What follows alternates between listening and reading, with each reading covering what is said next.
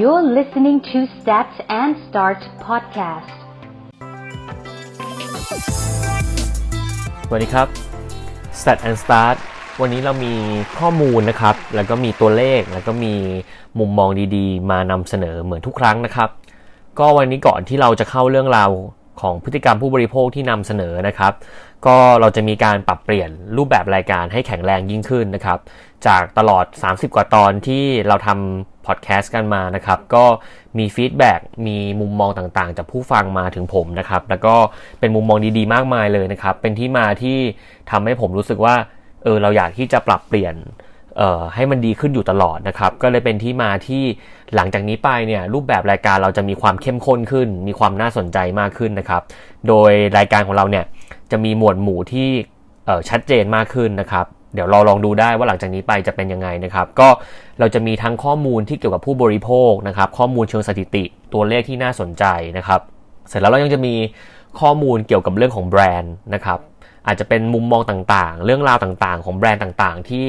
ผมว่าผู้ฟังน่าจะอยากรู้นะครับ ซึ่งตรงนี้ในฐานะที่ผมทำงานเกี่ยวกับเรื่องแบรนด์อยู่ตลอดเวลาเนี่ยก็มองว่านอกเหนือจากผู้บริโภคแล้วเนี่ยเรื่องแบรนด์ก็เป็นมุมหนึ่งที่หลาย ๆ คนน่าจะสนใจนะครับส่วนอีกเรื่องหนึ่งเลยที่ผมเป็นหมวดหมู่ที่ผมรู้สึกว่าผมชอบ แล้วก็อยากที่จะเริ่มเอามาแชร์เนี่ยก็จะเป็นเรื่องของมุมมองต่างๆ เกี่ยวกับเรื่องของบุคคลนะครับในในประเทศเราหรือในโลกเราเนี่ย นะครับในทุกยุคทุกสมัยเนี่ยจะมีเรื่องราวของบุคคลต่างๆ ที่น่าสนใจเยอะแยะเลย ตรงนี้ก็เป็นข้อมูลบางอย่างที่ชี้ให้เห็นมุมมองดีๆ หลาย ๆ อย่างไม่ต่างกันนะครับ เพราะนั้นหลังจากนี้ไปเนี่ย Stat and Star เราจะมีหมวดหมู่ที่ชัดเจนขึ้นนะครับ ท่านผู้ฟังเนี่ยจะได้ฟังทั้งในส่วนของผู้บริโภคที่ผมทำอยู่บ่อย ๆ อยู่แล้ว ได้มีมุมเรื่องของแบรนด์ชัดขึ้นนะครับเรื่องการตลาดการสร้างแบรนด์ การสร้าง experience ต่าง ๆ อีกมุมหนึ่งที่จะเพิ่มเข้ามาเนี่ยก็จะเป็นเรื่องของบุคคล ต่างๆ ที่มันที่มีมุมมองดีๆ แล้วก็มีเรื่องราวดีๆ ที่น่าสนใจที่ผมอ่านเจอนะครับแล้วก็จะเอามาอัดแชร์เหมือนเดิมนะครับตรงนี้ทั้งหมดเนี่ยก็เพื่อที่จะทำให้รายการ Set and Start ของเราเนี่ยมีความน่าสนใจแล้วก็มีความชัดเจนมากขึ้นนะครับ แล้วก็ในแต่ละเทปเนี่ยผมพยายามจะซ้ำเรื่องราวให้กระชับ แล้วก็มีหัวข้อที่เทคเอาได้ง่ายๆนะครับอย่างวันนี้ก็เหมือนกัน เราก็มาในเรื่องของ 5 พฤติกรรมนะครับของผู้บริโภคที่จะเปลี่ยนไปเมื่อ 5G เกิดขึ้น วันนี้ทุกคนจะสงสัยว่าประมูล 5G ไปแล้ว 5G เกิดขึ้นหรือยัง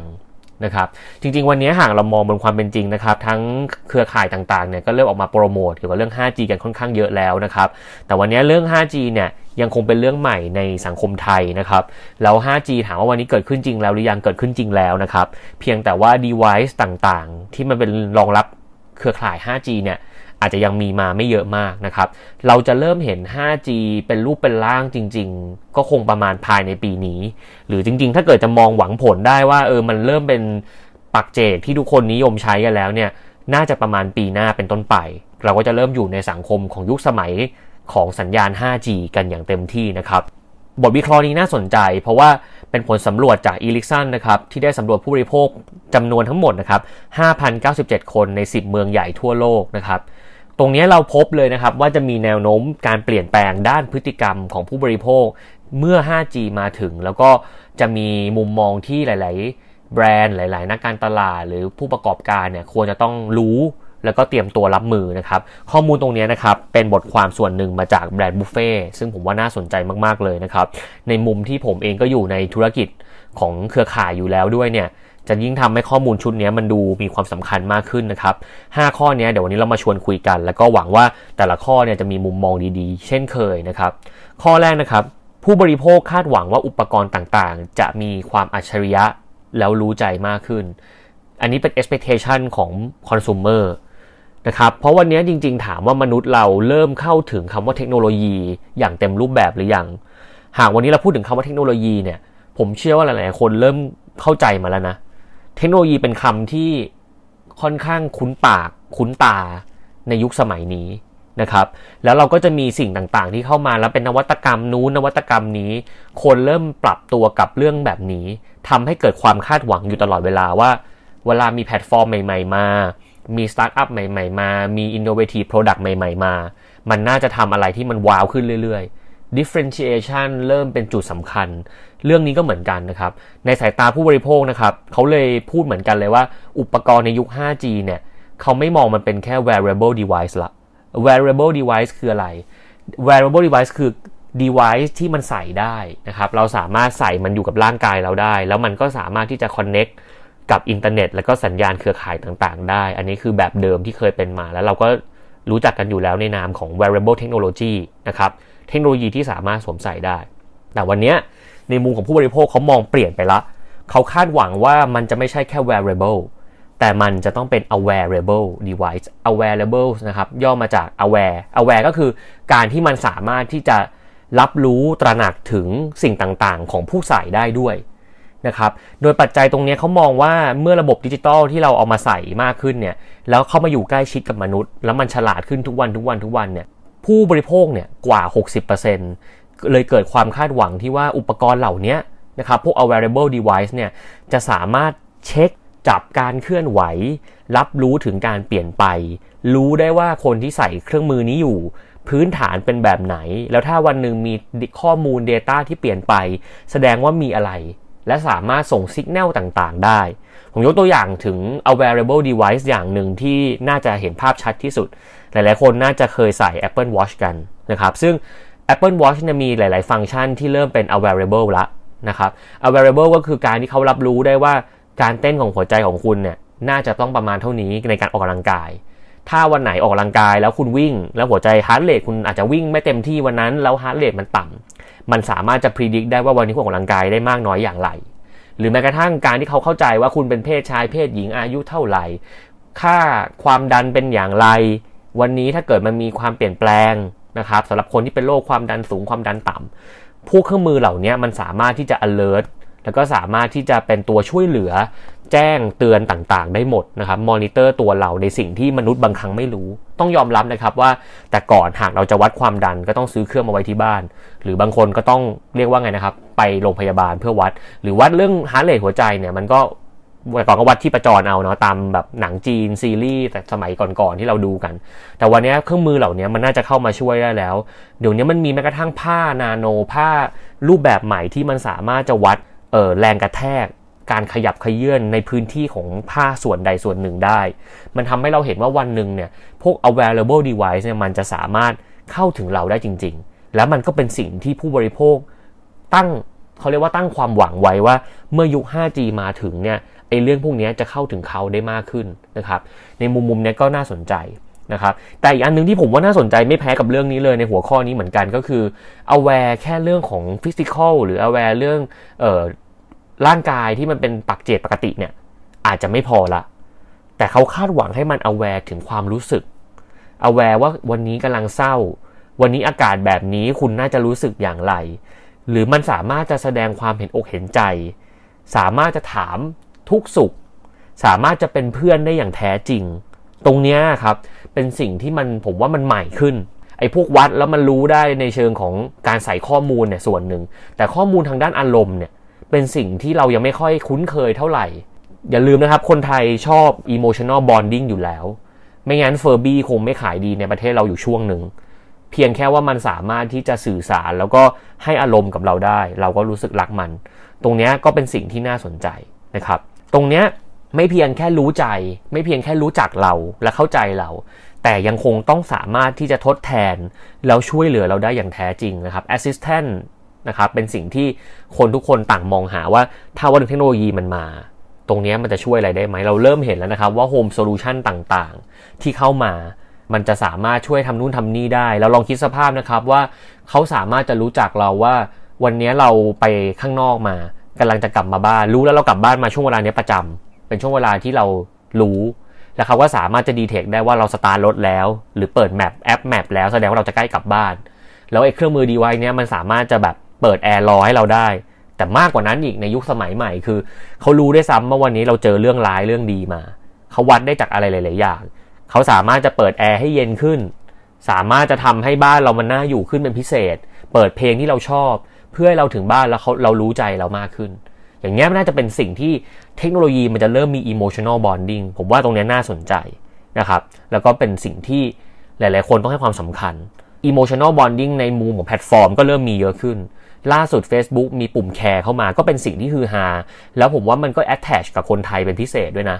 ผมว่าตรงนี้น่าสนใจนะครับ ข้อที่2นะครับ ผู้บริโภคคาดหวังว่าอุปกรณ์อัจฉริยะต่าง ๆ เนี่ย จะสามารถเป็นเหมือนสมาชิกคนหนึ่ง ในบ้านได้ ตรงนี้ผมว่ามันจะเริ่มใกล้เคียงกับโลกที่เรามีหุ่นยนต์ในบ้านคนละตัวละโรบอติกต่างๆเนี่ยจะเริ่มมีบทบาทในยุคของ 5G ซึ่งตรงนี้ก็ค่อนข้างจริง วันนี้เราเริ่มเห็นหุ่นยนต์ที่เข้าไปช่วยเหลือตามโรงพยาบาลต่างๆนะครับ เราเริ่มเลยเริ่มเห็นหุ่นยนต์ที่เริ่มมาใช้ทดแทนการทำงานของคนในโรงงานนะครับ หรือตามที่ต่างๆ วันหนึ่งเราอาจจะมีหุ่นยนต์ที่มาดูแลเราในบ้านดูแลคนแก่ก็ได้นะครับ สิ่งที่เราไปสำรวจเจอมานะครับเขาพบว่า 65%ของผู้บริโภคจะโอเคมากขึ้นนะครับ หากผู้ช่วยอัจฉริยะเนี่ยจะเริ่มมีมุมมองในการสื่อสารมากขึ้นนะครับ และเริ่มมีการสื่อสารระหว่างแพลตฟอร์มไปแพลตฟอร์มมา เริ่มมีการแลกเปลี่ยนข้อมูลกันได้มากขึ้นนะครับ เราลองคิดว่าถ้าวันหนึ่ง เราไม่ได้เป็นเพียงแค่ตัวหุ่นยนต์หรืออะไรแบบนี้ แต่อัดความอัจฉริยะเนี้ยมันสื่อสารซึ่งกันและกันได้นะครับ Google Map กับ Apple Map สามารถจะเอาข้อมูลมา cross กัน แล้วเราดูได้ว่าตรงไหนเป็นยังไงอะไรเงี้ยก็จะเป็นสิ่งที่สนใจมากขึ้นว่าเออมันมันมีความชัดเจนขึ้นของการที่ว่าเทคโนโลยีมันอัจฉริยะมากขึ้นจริง ๆนะครับ แล้วก็ในมุมของการที่เราจะต้องเอ่อการเพื่อนเนี่ยผมว่าวันนี้เราเริ่มเห็นแล้วว่าพอโควิดมันเกิดขึ้นหรืออะไรมันเกิดขึ้นเนี่ย หลาย ๆ แอปก็เติบโตขึ้น ก็มีมุมมองใหม่ ๆ มากขึ้น คนก็ถูก social distancing นะครับ ผมว่าเทคโนโลยีมันสามารถช่วยเซิร์ฟตรงนี้ได้ในในในบางกรณี ในหลาย ๆ คนที่อาจจะไม่ได้อยู่กันเป็นครอบครัวใหญ่ อาจจะอยู่คนเดียวในหอ แล้วก็เบื่อ บางคนก็ไม่มีโอกาสจะเลี้ยงสัตว์เลี้ยงในบ้านเหมือนคนอื่นนะครับ ด้วย condition ของพื้นที่ หรือด้วยกฎระเบียบของที่อยู่เรานะครับ ไม่สามารถทำได้หุ่นพวกนี้มัน ทดแทนได้ แล้วก็ช่วยเหลือเรื่อง emotional bonding ได้ไม่แพ้กันนะครับ ในข้อนี้ก็น่าสนใจเหมือนกัน 3. นะครับผู้บริโภคอยากใช้ AR VR มากขึ้น เรียนรู้ทักษะใหม่ ๆ ตรงนี้น่าสนใจเขาบอกว่าจากการสำรวจเนี่ยพบว่า 50%ของผู้ตอบแบบสอบถามนะครับ อยากลองใช้พวกแว่น VR พวกถุงมือ ที่สามารถจะทำให้เขาเข้าไปอยู่ในโลกของ virtual นะครับ แล้วก็อยากจะฝึกทักษะใหม่ ๆ นะครับที่สามารถจะดาวน์โหลดจากอินเทอร์เน็ตมา แล้วก็ใช้ AR VR มาช่วย ซึ่งผมว่าเรื่องนี้เกิดขึ้นแน่ๆนะครับเกิดขึ้นแน่นอน มุมตรงนี้น่าสนใจมากๆ เราเคยดูหนังเรื่อง Lady Player One ผมว่าหลายๆคนน่าจะเคยดู ผมว่าเราเคยมองว่ามันน่าจะเกิดขึ้นไกล แต่จริงๆหากเรามองวันนี้มันใกล้ตัวขึ้นมาทุกทีทุกทีทุกที เราเคยคิดไหมครับว่าในโลกที่อินเทอร์เน็ตมันเริ่มเร็วขึ้น การดาวน์โหลดข้อมูลเร็วมาก ระบบ real-time นะครับ 5G เนี่ยจะเร็วกว่า 4G หลายเท่าเลยนะครับทำให้เน็ตมือถือเร็วมากและเข้าถึงทุกคน อย่าลืมนะครับ ไม่ใช่ทุกคนที่ติดเน็ตบ้านบรอดแบนด์แต่ทุกคนมีมือถือแล้วก็มีฮอตสปอตมือถือ แล้วก็มี 5G ซึ่งถ้าวันหนึ่ง 5G ทุกคนสามารถใช้ได้เนี่ยเท่ากับว่าทุกคนมีความเร็วเท่ากับเน็ตบ้าน1 gigabit per second อยู่ในมือถือเราหมด ตรงนี้มันมีผลสำคัญนะครับ ในมุมของการ access เข้า virtual เนี่ยมันจะง่ายขึ้นเพราะ connection มันดีขึ้นนะครับเราลองคิดภาพว่า ทุกคนสามารถจะเข้ามา participate อยู่ใน virtual world ร่วมกัน และสามารถจะมี currency ใหม่ๆ ในโลกใหม่ ๆ ตอนนี้มันมีหลาย ๆ อย่างที่เริ่มเป็น evidence เริ่มเป็นหลักฐานที่ทำให้เราเห็นมุมมองแบบนี้นะครับ Animal Crossing เป็นหนึ่งไอเดียนะครับ ที่ผมหยิบยกขึ้นมา เป็นเกมที่หลาย ๆ คนติดกันคนไทยเนี่ยซื้อกันขาดตลาดราคาขึ้นไปสูงมากเลย มันเป็นเกมที่เอ่อเอาเราไปสู่โลกใหม่ เป็นโลกโลกหนึ่งที่จำจำลองขึ้นมาแล้วทุกคนก็เป็นตัวละครใหม่ ๆ แล้วก็สามารถจะใช้ชีวิตดำเนินชีวิต แล้วก็สื่อซื้อขายขายของจับแมงมุม จับนู่นจับนี่มาขายกัน แล้วก็มาแลกเปลี่ยนการปลูกพงปลูกผัก ตกปลา แล้วก็มีการเทียบชนชั้นมีการคือมันเหมือนโลกอีกโลกหนึ่งเลย แต่มันยังเป็นแค่เลเวลที่เล่นอยู่บนผ่านหน้าจอผ่านทีวี แต่ถ้า VR AR มาเนี่ยนะครับ เราอาจจะเข้าไปในโลกที่มันเริ่มใกล้มากขึ้นเข้าไปอีก แล้วถ้าทุกบ้านเราเริ่มเริ่มคิดว่าซื้อแว่นไปคนละหนึ่งชิ้นนะครับหนึ่งอันแว่น VR เราเข้ามาในโลกต่างๆ แล้วเข้ามาเห็นอะไรได้มากขึ้น ผมว่าตรงนี้น่าสนใจ มันจะเป็นโลกโลกใหม่ ในอีกแง่มุมหนึ่งก็เห็นด้วยกับมุมของการศึกษานะครับ เราลองคิดสภาพว่าถ้าเกิดคุณสามารถจะเต้นข้างๆเออลิซ่าแบ็คพิงได้เลยใน environment ที่เป็น 310 องศา เด็กๆจะสามารถเรียนรู้การเต้นจากพี่ๆได้ดีขนาดไหน ผมว่าตรงนี้ก็เป็นอีกมุมหนึ่งที่ค่อนข้างเป็นได้จริงนะครับ AR ก็จะเป็นอีกส่วนหนึ่งที่สำคัญนะครับในการที่สร้าง experience ใหม่ๆนะครับ AR เรามีบทบาทสำคัญมากมาย แล้วก็สามารถที่จะทำให้เกิดมุมมองในการแชร์ริ่งได้เยอะนะครับ เราเห็นหลาย ๆ ที่เนี่ยถ่ายสแกนไปแล้วมีมังกรพุ่งออกมา มีตัวการ์ตูนเด้งออกมา แล้วก็มาสร้างสีสันต่างๆ ได้ หรือหลาย ๆ ครั้งที่เราเห็นว่า AI ระหว่างการทำ experience ระหว่างทำ event หรือระหว่างดูคอนเสิร์ต วกนี้จะเริ่มมีการใช้งานในเทคโนโลยีเหล่านี้มากขึ้นนะครับ ข้อที่4นะครับผู้บริโภคนะครับคาดหวังว่าเทคโนโลยีจะช่วยมนุษย์ดูแลโลกได้ดีกว่าเดิมนะครับ อย่างที่บอกแหละ การดูแลโลกมันเป็น global trend ใหญ่ ที่ผมเคยพูดไปหลายครั้งแล้วว่าเป็นเทรนที่ทั่วโลกให้การจับตามองแล้วประเทศไทยก็ตอบรับนโยบายนี้อย่างจริงจังนะครับ เราเริ่มเห็นคนที่เข้ามาดูแลและเข้ามาเริ่มให้ความจริงจังกับเรื่องนี้มากขึ้นเหมือนกันนะครับ ตรงนี้เขาก็พยายามที่จะมองดูว่าพวกรถไฟฟ้านะครับที่จะเป็นเซลล์ดริวิ่งเข้ามาแล้วก็ลดก๊าซพิษที่ไปสู่บรรยากาศนะครับการพัฒนาพวกเนื้อวัวสังเคราะห์ที่ทำมาจากผัก แล้วก็ให้รสชาติได้ไม่ต่างจากรสชาติของเนื้อ อย่างพวก Beyond Meat ต่างๆเนี่ยพวกนี้ก็เป็น innovative แบบหนึ่งเป็นนวัตกรรมแบบหนึ่งนะครับซึ่งในโลกยุคหน้าเนี่ยเมื่อมีเครื่องมือเครื่องไม้เครื่องมือเทคโนโลยีจำนวนมากเข้ามาเนี่ย เขาก็คาดหวังว่ามันจะไปช่วยในแง่มุมต่างๆนะครับ ช่วยลดค่าไฟ ช่วยเจเนเรตพลังงานใหม่ๆ มีระบบ AI มีระบบเทคโนโลยีที่ต่อคอนเน c t ชันเรียลไทม์แล้วทำให้เราสิ้นเปลืองทรัพยากรให้ได้มากที่สุดนะครับ เพราะนั้นตรงนี้ก็เป็นภาพใหญ่เป็น macro ที่ผู้บริโภคคาดหวังกับยุคสมัยของ 5G นะครับ สุดท้ายนะครับข้อที่ 5 นะครับ ผู้บริโภคอยากได้ตัวตนดิจิทัล digital identity จะเริ่มมีบทบาท แต่ก่อนเรามีบัตรเครดิต มันเป็นภาพของ privilege เป็นภาพของ payment ที่เราถือแล้วเรารู้สึกว่าเออเนี่ยมันคือบัตรเครดิต แต่ถ้าวันหนึ่งเรามี currency เรามี privilege เรามี values ที่เป็นในรูปแบบของดิจิทัลมากขึ้น เราลองคิดภาพว่าเราไม่ได้อยากได้ของที่จับต้องได้ แต่เราอยากได้ของที่มันอยู่ข้างในแล้วมันมันมันมีมูลค่าที่หลายทุกคนต้องการ ผมอยากยกตัวอย่างถึงในมุมของพวกเกม เกมจะเป็นตัวอย่างหนึ่งที่ทำให้เราเห็นว่าหลาย ๆ คนมีแอสเซทบางอย่างที่คนทุกคนอยากได้ในเกมเกมนั้น แล้วมันก็มีมูลค่า คนก็ขอเอาเงินจริงมาซื้อ เพื่อที่จะได้ของชิ้นนั้นไปนะครับพวกนี้แหละมันก็จะเป็นสิ่งที่เริ่มเกิดขึ้นได้จริง แต่ตอนนี้ความคาดหวังของคนที่จะเกิดขึ้นในยุค 5G คือ ฉันอยากมี identity บางอย่างในโลกของดิจิตอลไม่ต้องจับต้องได้ก็ได้ มันจะเป็นอะไรดีล่ะ นะครับตรงนี้นะครับด้วยระบบ AR VR เนี่ยก็จะสามารถสร้างตัวแทนของเราได้นะครับแล้วก็บอกว่าผู้บริโภคเนี่ย 48%เนี่ยคาดหวังจะได้ใช้งานฟีเจอร์นี้ อยากมีตัวตนแบบนี้ในในภาพของตัวเองที่เป็นอีกคนหนึ่งในยุคดิจิตอลระบบจะแบบสร้างตัวละครที่เป็นเราอยู่ในโลกของ VR เราไปเจอเพื่อนได้ ไปกินข้าวกับเพื่อนได้ ไปทักทายเพื่อนได้ก็อาจจะเป็นมุมหนึ่งที่มันเป็น identity ของเรานะครับ ในทางกลับกันนะครับ การเปลี่ยนแปลงในยุคสมัย 5G นะครับ ก็ไม่ได้มีแค่มุมมองที่กังวลในในในเรื่องของข้อดี แต่มันก็มีข้อกังวลในเรื่องของข้อเสียเช่นเดียวกันนะครับ ทาง Ericsson เนี่ยครับได้สรุปข้อเขาเรียกว่าข้อน่า concern แล้วกันข้อน่ากังวลไว้ทั้งหมด 3 ข้อดังนี้นะครับ ข้อ 1 ก็คือการขอ consent จำนวนมากจากแอปพลิเคชัน หรืออุปกรณ์ต่างๆนะครับเขาบอกว่าผู้บริโภค 51%เนี่ยเริ่มรำคาญนะครับ ที่จะต้องตอบตกลงก่อนการใช้งานนะครับ ตอนนี้แอปพลิเคชันต่างๆเนี่ยมันมันต้องมันต้องพยายามทำทุกอย่างให้มันง่ายขึ้น แล้วก็ต้องผ่านวิธีการที่มันสะดวกสบายมากขึ้น แล้วจริง ๆ ในอนาคตเนี่ยแอปพลิเคชันอาจจะไม่จำเป็นต้องดาวน์โหลดมาไว้ในเครื่องนะครับ storage อาจจะไม่ใช่สิ่งสำคัญในยุคสมัย 5G แล้วนะครับ เพราะเมื่อเมื่อการดาวน์โหลดข้อมูล real-time มันเร็วมากขนาดนั้นเนี่ยเราไม่จำเป็นต้องดาวน์โหลดไฟล์บางส่วนมาไว้บนเครื่องเลย เราใช้ cloud application ได้ ที่เรายืมไฟล์มาเล่นชั่วคราว เปิดเข้าไปแล้วก็เล่น แล้วก็พอเล่นเสร็จก็ปิด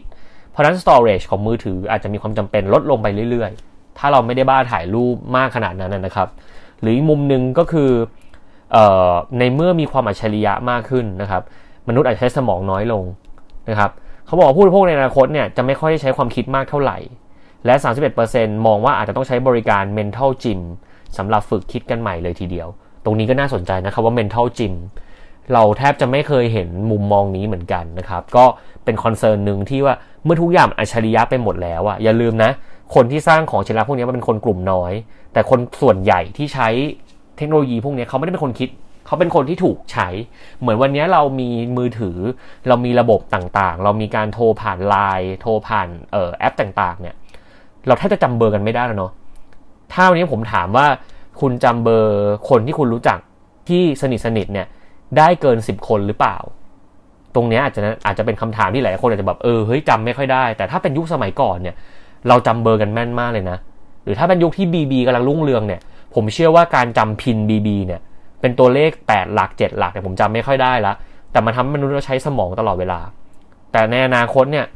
ทุกอย่างอัจฉริยะหมดเลย มันคิดแทนเราได้หมดเลย ลองคิดว่าถ้าวันหนึ่งมันคิดแทนเราได้ได้มากขนาดเนี้ยแบบ แทบจะไม่ต้องกดเครื่องคิดเลขแล้วอะขนาดจะเอามือไปกดเครื่องคิดเลขไม่ต้องกดเลย ถาม AI เลยเอาเอาเอาปากพูดเลยในในลำโพงว่าเออช่วยคำนวณให้หน่อยว่า 158คูณ9เท่าไหร่มันตอบได้เลย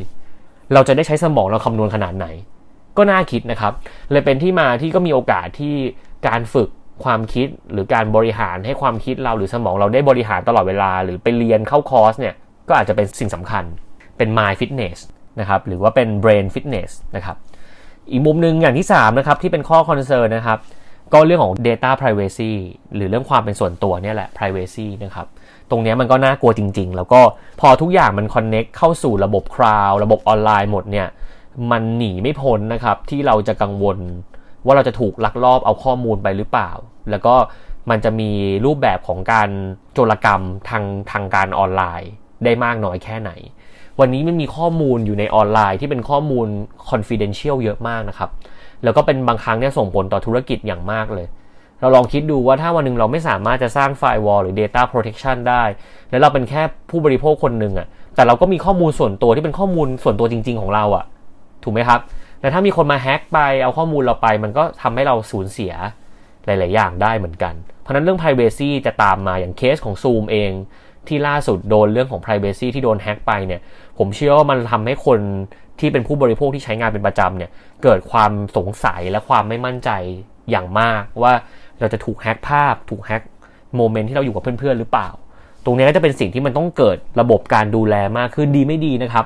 มันอาจจะมี service ที่เป็นรับจ้างเป็นระบบ firewall ให้กับบริษัทต่างๆ หรือว่ารับจ้างเป็นแพ็กเกจ subscribe ของคอน sumer เดือนละกี่ร้อยกี่ร้อย เพื่อ protection ตัวเองจากเรื่องเหล่านี้ก็ได้ เป็นเหมือนประกัน data privacy insurance อาจจะเป็นไปได้ก็ได้นะครับ เราลองมองตรงนี้ว่ามันก็เป็น opportunity ที่ว่าถ้าวันหนึ่งมันเรามี digital identity เรามีตัวละครของเรา เรามี asset ที่เป็น digital asset อยู่ในโลกออนไลน์ที่มันไม่สามารถที่จะจับต้องได้ด้วยมือ แต่มันมีความสำคัญมันมีมูลค่าที่คนอยากจะได้ อะไรจะเป็นตัวที่ป้องกันของเหล่านี้ asset เหล่านี้ จะมีธุรกิจจะมีเซอร์วิสไหนมาตอบตรงนี้ไหมแบงก์อาจจะออกธุรกิจแบบนี้ก็ได้นะครับ ผมว่าตรงนี้ก็เป็นมุมมองที่ค่อนข้างน่าสนใจเลยทีเดียว แต่ไม่ว่าจะยังไงก็ตามนะครับ ในยุคสมัยของ 5G เนี่ย มันจะเป็นยุคสมัยที่เปลี่ยนไปอย่างสิ้นเชิง ไม่เหมือนตอน 3G มา 4G นะครับ แล้วก็จะเป็นยุคสมัยที่ device ต่างๆ มันเริ่มสื่อสารกันเองนะครับ คนก็จะเริ่มสามารถที่จะลดภาระในหลาย ๆ อย่างได้ หลาย ๆ สิ่งหลาย ๆ อย่างที่มันเคยทำไม่ได้มันจะทำได้มากขึ้น real time จากเอ่อและ latency ที่ลดลงค่าความหน่วงที่ต่ำแล้วทำให้เราสามารถจะ automate หรือ remote control automate คือสามารถจะ ให้มันทำอัตโนมัติได้นะครับ remote control คือการ control สิ่งต่างๆ จากระยะไกล แล้วทำได้พร้อมๆกันในแต่ละที่ โดยทำพร้อมๆ เวลาเดียวกันด้วยเนี่ยสิ่งเหล่านี้แหละมันจะยกระดับประสบการณ์ ยกระดับคุณภาพการใช้ชีวิตไปสู่อีกขั้นหนึ่งนะครับตรงนี้ก็เป็นสิ่งสำคัญแล้วก็น่าจะเกิดขึ้นในยุคขของ 5G นะครับ ทั้งหมด 5 ข้อที่ เป็นเป็นมุมมองของการเปลี่ยนแปลง เป็นความคาดหวังของผู้บริโภคนะครับ ผมสรุปอีกครั้งหนึ่งนะครับ เขาคาดหวังว่าจะเห็น a w a r a b l e device อุปกรณ์ชริยะที่ aware ตัวเรารู้เราหมด ข้อที่ 2 คือเขาต้องการอุปกรณ์อัจฉริยะที่ทำให้โมเมนต์ในบ้านเขามีเพื่อนมากขึ้น เป็นครอบครัวเดียวกันมากขึ้น มี emotional bonding มากขึ้นกับสิ่งของหรือ Internet of Things นะครับ 3 คือเรื่อง AR VR ที่มีแน่ ๆ นะครับ เราจะเห็นคอนเสิร์ตที่เป็นระบบออนไลน์ ระบบอะไรที่มันแข็งแรงกว่านี้ในยุคสมัยโควิดด้วย แล้วเราไม่สามารถไปเจอกันอยู่คนเยอะๆได้ ตรงนี้จะเริ่มมีผลสำคัญแน่ๆ ถ้าทำสำเร็จนะครับ4นะครับผู้บริโภคนะครับอยากจะได้เทคโนโลยีที่ดูแลโลก ดูแลภาพรวมนะครับ5นะครับผู้บริโภคอยากได้ตัวตนดิจิทัลดิจิทัลไอดีนิตี้5ข้อนี้นะครับเป็นสิ่งที่จะเกิดขึ้นจาก มุมมองรีเสิร์ชนะครับ แล้วก็มีแนวโน้มว่า 5G จะทำให้ตรงนี้เป็นไปได้จริง ๆ แล้วก็เป็นสิ่งที่ผู้บริโภคต้องการนะครับ ก็หวังว่าวันนี้นะครับจะเป็นหมวดหมู่ของข้อมูลผู้บริโภคนะครับ เดี๋ยวตอนหน้าเนี่ยก็จะเป็นหมวดหมู่เกี่ยวกับเรื่องของแบรนด์บ้าง แล้วก็จะมีหมวดหมู่เกี่ยวกับบุคคล อย่างที่ผมเรียนแจ้งไปช่วงต้นนะครับ ก็จะผัดเปลี่ยนมาเล่าเรื่องมาแชร์สิ่งดีๆ ให้เหมือนกันนะครับ แล้วก็อีกเรื่องหนึ่งที่จะฝากนะครับ ก่อนที่เราจะจากกันไปวันนี้ เเดี๋ยวออพอดแคสต์ทั้งหมดของรายการ Set and Star นะครับ หลายๆคนก็มาถามว่าเออมันฟังรีลันได้ไหม มันต้องไม่ฟังลำบากจังเลยนู่นนี่นั่นนะครับ เดี๋ยวตอนนี้มันจะมีระบบเว็บไซต์แล้วนะครับ เราก็จะมีรายการรีลันของ Stat and s t a r ทุกอาทิตย์เอ่อขึ้นมานะครับ อาทิตย์ละ 3 ตอน ใครที่ยังไม่เคยฟังตอนที่ 1 ตอนที่ 3 เนี่ย ก็จะสามารถเข้าไปฟังได้ที่เว็บไซต์ของเรานะครับ ก็เดี๋ยวผมจะมีการ สื่อสารผ่านเพจ Facebook Stat and Start ไปอีกทีหนึ่งนะครับ แต่ก็จะทำให้ผู้ฟังสามารถจะเข้ามาฟังรายการของเราได้อยู่ตลอดนะครับ แล้วก็สามารถจะฟังผ่านคอมพิวเตอร์ ฟังผ่าน device ต่างๆ ได้ง่ายขึ้นนะครับ ก็ยังไงหวังว่ารูปแบบรายการใหม่ ๆ หลังจากนี้ไปจะถูกใจผู้ฟังทุกคนนะครับ แล้วก็หากใครนะครับที่ต้องการให้เราพัฒนาตรงไหนเพิ่มเติมนะครับ ในส่วนของตัวผมเอง หรือว่าตัวเนื้อหารายการ หรืออยากจะรู้อะไรนะครับ สามารถที่จะ inbox มาถามได้ทันทีนะครับ ก็หวังว่าข้อมูลวันนี้จะเป็นประโยชน์สำหรับทุกคนที่เฝ้ารอ 5G นะครับ สุดท้ายนะครับ วันนี้ 5G ไม่ใช่เรื่องในอนาคตแล้วนะครับ 5G คือเรื่องของวันนี้ แล้วสิ่งที่ผมพูดวันนี้ไปเนี่ยจะเกิดขึ้นเร็วๆนี้ เพราะนั้นเราต้องปรับตัว แล้วก็สังเกตการตลอดเวลาว่า 5G จะเปลี่ยนพวกเราได้จริงไหม และอะไรจะเป็นสัญลักษณ์แรก ๆ ที่ทำให้เราเห็นว่านี่แหละคือ 5G นอกเหนือจาก มือถือที่เร็วขึ้น ตรงนี้ฝากทุกคนไปคิดต่อนะครับ ก็วันนี้ขอบคุณมากนะครับ แล้วไว้พบกันใหม่ตอนหน้าครับ สวัสดีครับ